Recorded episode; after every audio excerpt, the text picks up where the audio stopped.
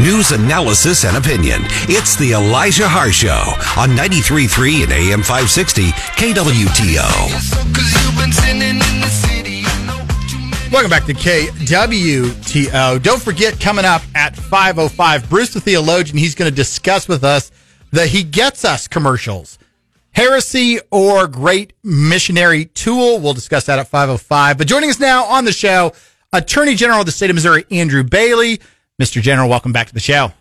Hey, Mr. Speaker, thank you for having me on. Thanks for being on. We're going to dive into a bunch of stuff, border and parental rights and things like that. But first, question of the day today What's one time that you made a comment, made a joke, whatever, in, in a group of people, and you realized you either misstated something or everybody started making fun of you? What's, what's, give us a moment like that in your life. Oh, man, that's a fun question. Uh, yeah, so I love asking you know, this question to very serious individuals because there's always like, ah, I don't know what I can tell you about. no, look, I mean, it, it, it people uh, make mistakes, right? You, you misspeak on occasion, you have to go back and correct it. That happens to everybody, and I'm not immune to it. I would say there was a so I grew up a lifelong Chiefs fan, and you know we're sitting here celebrating a big Chiefs win on Sunday. Grew up a lifelong Chiefs fan. I had like really fond memories of watching uh, the Kansas City Chiefs with my father as a child, and, you know, I remember when the Chiefs acquired Joe Montana and my dad being very enthusiastic. And I, I grew up watching Joe Montana, Christian Okoye, Marcus Allen. There were some great Chiefs teams there in the 90s when I was a kid. And so uh, I just really fond memories of that. You know, it's cool getting to share uh, this new Chiefs dynasty with my sons and getting to kind of carry on that, that tradition. But back to your question, about a year ago, I was in Kansas City and I was in a meeting with some folks and I was talking about being a lifelong Chiefs fan. And I talked about watching Joe Montana throw touchdown passes to Jerry Rice. And of course, Jerry Rice and Joe Montana didn't play together for the Kansas City Chiefs. Jerry Rice, they, they played together for the 49ers. So it was like a factually true statement, but they were like, you must not be a real Chiefs fan because that didn't happen. And I, you know, in my mind, I was thinking about, uh, uh, about Marcus Allen, and I just said Jerry Rice for for some dumb reason. So yeah, they, I definitely took a, a you know a, a, some trouble for that. It was it was well deserved. I just misspoke. But I love uh, it. Yeah, that's good stuff. Okay, let's dive into the real important things. Uh, you've been busy lately. Let's talk first about uh, parental rights. That's a that's a subject that's come up a lot in, in in in not just conversations that you've been having, but some of the work you've been doing. Give us a little bit of insight on what the Attorney General is doing in that space. Yeah, look, we're going to fight for p- parents' rights to educate their children as they see fit. I'm a parent first. I've got four small children. I'm invested on this issue personally and professionally. And I'll tell you, uh, Missourians don't co parent with the government. There's a statute on point that governs how human sexuality is allowed and is not allowed to be taught in our schools. And there's a parental opt in or opt out uh, process built into the statute. In other words, the schools can't sexualize your children or indoctrinate indoctrinate your children. They're limited in what they can talk to your children about, and it's really bi- more focused on biology. And again, the parents have a right to determine whether or not they want their children to participate in that curriculum. And so we've had to bring lawsuits against uh, schools and send uh, cease and desist letters, demand letters, uh, re- requesting, uh, demanding further information to hold school officials accountable who violate this statute. We're going to continue to do that, not only to protect the children from sexualization by government bureaucrats, but but again, this is about asserting parents' rights to parent their children consistent with their values.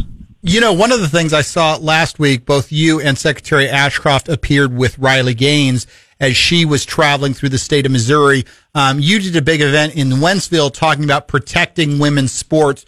Walk us through that event um, and, and, what happened there.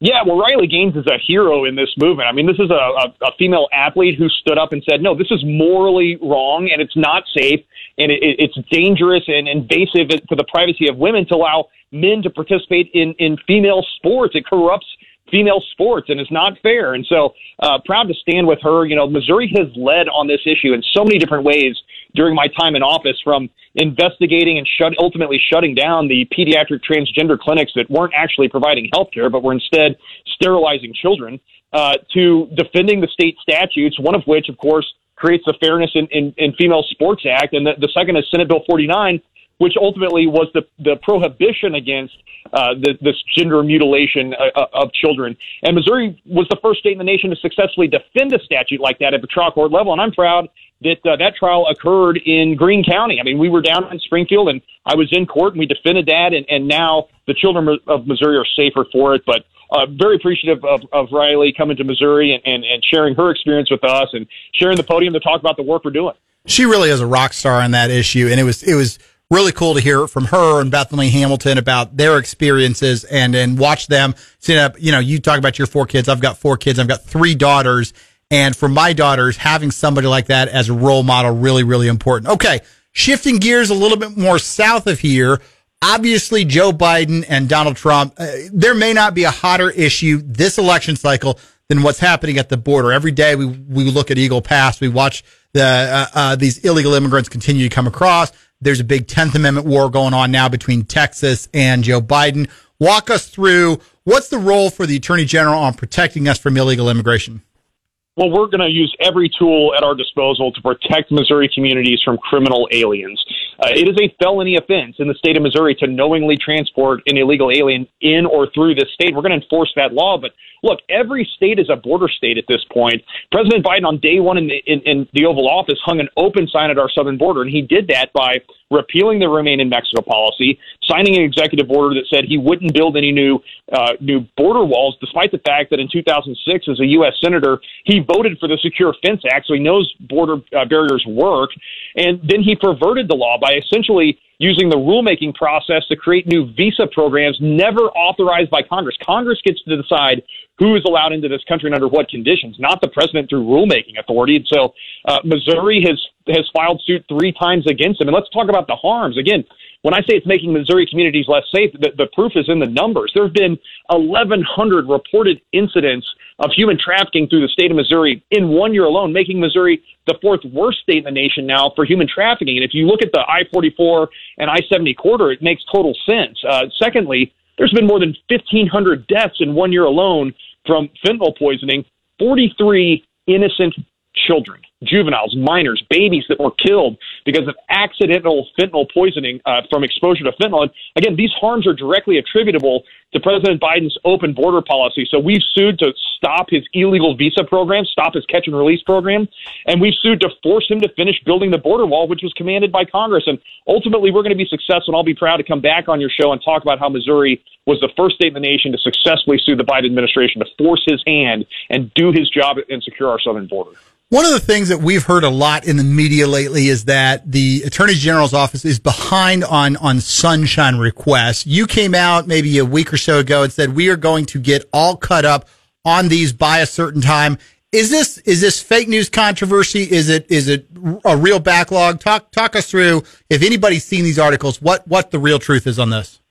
Yeah, look, I mean, every public entity uh, receives hundreds of sunshine requests and it fulfills them to the best of their ability and as quickly as possible pursuant to the statute. We're committed to that. And so my office has taken groundbreaking steps to dedicate additional resources to ensure that people requesting documents get the records they receive. But look, when you've got two previous office holders that were elected to the United States Senate, they leave behind a legacy of excellence that causes a lot of attention. Uh, there, there, are a lot of people interested in the work the Attorney General's office has done because they see the important issues we're tackling, that, that legacy of excellence that my predecessors leave behind. And so that has just created an increase in the number of requests for information. My office, since uh, taking office, has closed 779 requests. We've fulfilled 779 requests. That's a remarkable number. Um, and so we have eliminated all the requests that were pending before I took office. And there are 275 requests still pending that we're going to close out and fulfill uh, no later than May and hopefully sooner than that. And so having the, the resources and the staff and having uh, the staff trained to the appropriate level to be able to turn those requests around and fulfill them quickly ha- has allowed us to set this groundbreaking pace.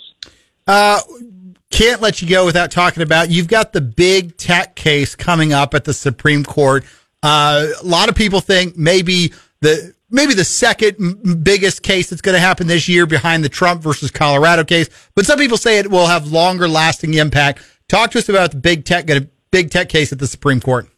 Yeah, this is the most important First Amendment suit in this nation's history, and the question for our time is: Does it, does government censorship on big tech violate the the prohibition uh, against government censorship codified in the First Amendment to the United States Constitution, and uh, we feel very strongly that we will be successful. Of course, we won at the district court level. Uh, we re- revealed this relationship of coercion and collusion between the Biden uh, White House and federal officials uh, with their cronies and big tech social media platforms to silence exclusively conservative voices on big tech social media. Those censorship algorithms that all of a sudden started booting people like you and me off of big tech because we were talking about President Trump, because we were talking about COVID tyranny because we were talking about election integrity. Those censorship algorithms were changed to satisfy federal officials' demands. And we're going to hold wrongdoers accountable. We defended the district court order twice at the Fifth Circuit Court of Appeals. The score is Missouri 3, Biden 0 in the fight for free speech. And we're going to the Super Bowl. We're going to bring home a win. We'll be there March 18th and excited. Uh, I think 100 years from now, uh, first year law students, second year law students will crack open their constitutional law textbook and read the case Missouri v. Biden and realize that this, this state took a stand for our constitutional freedoms and was ultimately successful. Attorney General Andrew Bailey, uh, General Bailey, you are running for reelect. If people want to know more about what your office does, follow along with your campaign for reelection. How do they follow you or learn more um, online or on social media? Yeah, check us out at ago.mo.gov. That's ago.mo.gov or baileymo.com. You can also, if you've got a consumer protection issue, uh, you can file that complaint online or call us at 1 800 392 8222. We're uh, going to fight to protect working Missouri families and their hard earned dollars from deceptive business practices. Very good. Attorney General Andrew Bailey, thanks so much for joining us today. We'll plan to see you at Lincoln Days this weekend. Hey, thanks, Mr. Speaker. Look forward to catching up soon. All right, that was Andrew Bailey. He's obviously running for Attorney General. Hey, this is a great time. Let's talk a little bit about updates from the campaign trail, news and notes as we get ready for Lincoln Days coming up this weekend. Uh, it's an unprecedented year in Missouri. And by that, I mean unprecedented since 2016, the last time we had competitive primaries for every single statewide race. There's a lot of updates. Let's get into the updates. What's happening in the races? Well, let's start at the top. Go- governor. You still got a, a three way race for governor. Um, there's been eight public polls since the races began. Jay Ashcroft has led in all eight of them. Uh, there's a little bit, you know, Kehoe and Eigel both served in the Senate. Both of them are jostling for, for second. Traditionally, Kehoe is in second. Eigel's in third. I just saw this morning that Bill Eigel's campaign released their own internal poll today. Um, they have themselves at 13. They have Kehoe also at 13. Jay Ashcroft continues to lead at 36%. So he's actually got more than both of them combined, which would be the ninth poll to confirm he's got anywhere from a 15 to 20 point lead. So, um, it, you know, Ashcroft continues to be the strong leader in that race. I think the big question in that race is, does Donald Trump endorse? Donald Trump, probably the most pow- powerful and popular politician in the country. And the one politician who I feel like his endorsement moves a significant number of votes. So that's uh, th- that's the top of the ticket race. Number two race in the state, lieutenant governor. A lot of moving parts in this race. Uh, Bob Onder dropped out of the race, transferred to a run for the congressional district. So right now, it's only a two-person race. Speaker of the House Dean Plocher and State Senator Holly Rehder. Now, if you've been following, Dean Plocher's been a little bit of hot water, had a, had a few issues in the Capitol. We'll see if he actually makes it to filing. There's a lot of people that don't believe he will end up filing for the race. But local Senator Lincoln Hough, he's really started to take a hard look at it. Lincoln, always one of the better fundraisers statewide. Will be interesting to see if he actually puts this uh, puts this campaign into drive. And then out of St. Louis, does the name David Wasinger ring a bell? He ran for auditor back in or uh, uh, yeah auditor back in 2018 he's he is putting the uh, the finishing touches on an announcement coming up. So a lot of moving parts. That race still continues to be in flux. Attorney General, we just interviewed Andrew Bailey. Obviously, Will Scharf, who is Donald Trump's personal attorney, um, running against each other. Man, that's a pick 'em at this point. That one could go either direction. I'd give a slight edge to Bailey if the election were held today. I'd give a slight edge to Scharf when the election is held in August because I think if I had to guess, I'm going to predict Donald Trump endorses Will Will Scharf in the race. I just you can't be his personal attorney without either being fired or endorsed. And at this point, I don't think he's getting fired. So I, if I'm going to go out of limb, I predict Scharf gets the Trump endorsement, um, and that would be the difference in the race. Uh, Secretary of State, big breaking news yesterday. Adam Schwadron out of St. Charles. We've had him on the show. He's the only Jewish member of the legislature. Um, he's also the one who filed the, the Taylor Swift bill fighting revenge porn. Uh, Adam Schwadron reported the single largest donation of any Secretary of State can, candidate to date this cycle. He he put a hundred thousand dollar check in the bank just yesterday, vaults him into what I would say would be a front runner position. Primarily him and Caleb Rowden squaring off. Of course, our own local sec, uh, uh, Greene County Clerk Shane Schoeller probably in the running as well from a statewide name perspective. Got tons of name ID from his run eight years ago. Um, finishing up the, the, the, the group is Denny Hoskins, a member of the Freedom Caucus. Hasn't really got much traction statewide, so he's probably running fourth in the four way field. And then, of course, Treasurer, another one. You've got the incumbent Vivek Malek, who is running for reelection. He was appointed by Governor Parson. His primary opposition, State House Budget Chair Cody Smith, who is is probably the number one opponent. Now, there's also Senator Andrew Koenig's in the race. You've got a couple other also race. That's sort of the state of the race as it sits today.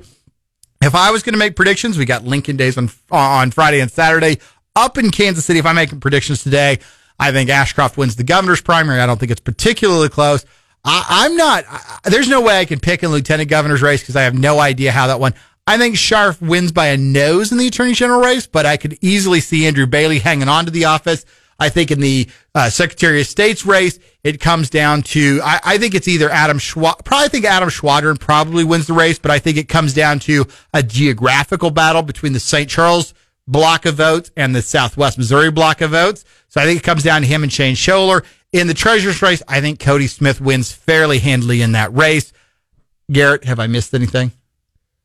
Uh, not not really. I mean, I I think I think Rowden has a better shot to win that that office than you do. But because of that, because of his uh, his money, money, name ID. I mean, he is in he is in the news all over the place, and I know a lot of it is so either for negative Politico types. You and me know he's in the news, but I always say this: you go to the gas station. Do you think they've heard the name Caleb Rowden?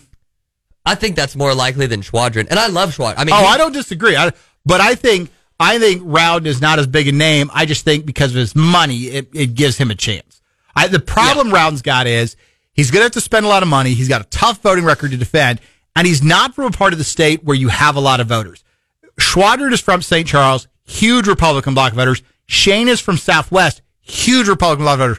Rowden has the most money, but he's from no man's land in Columbia, where it's all liberals that turn out to vote. Hoskins has no money, and he's from Nowheresville. So in my mind, it comes down to probably Schoeller and Schwadron in that race.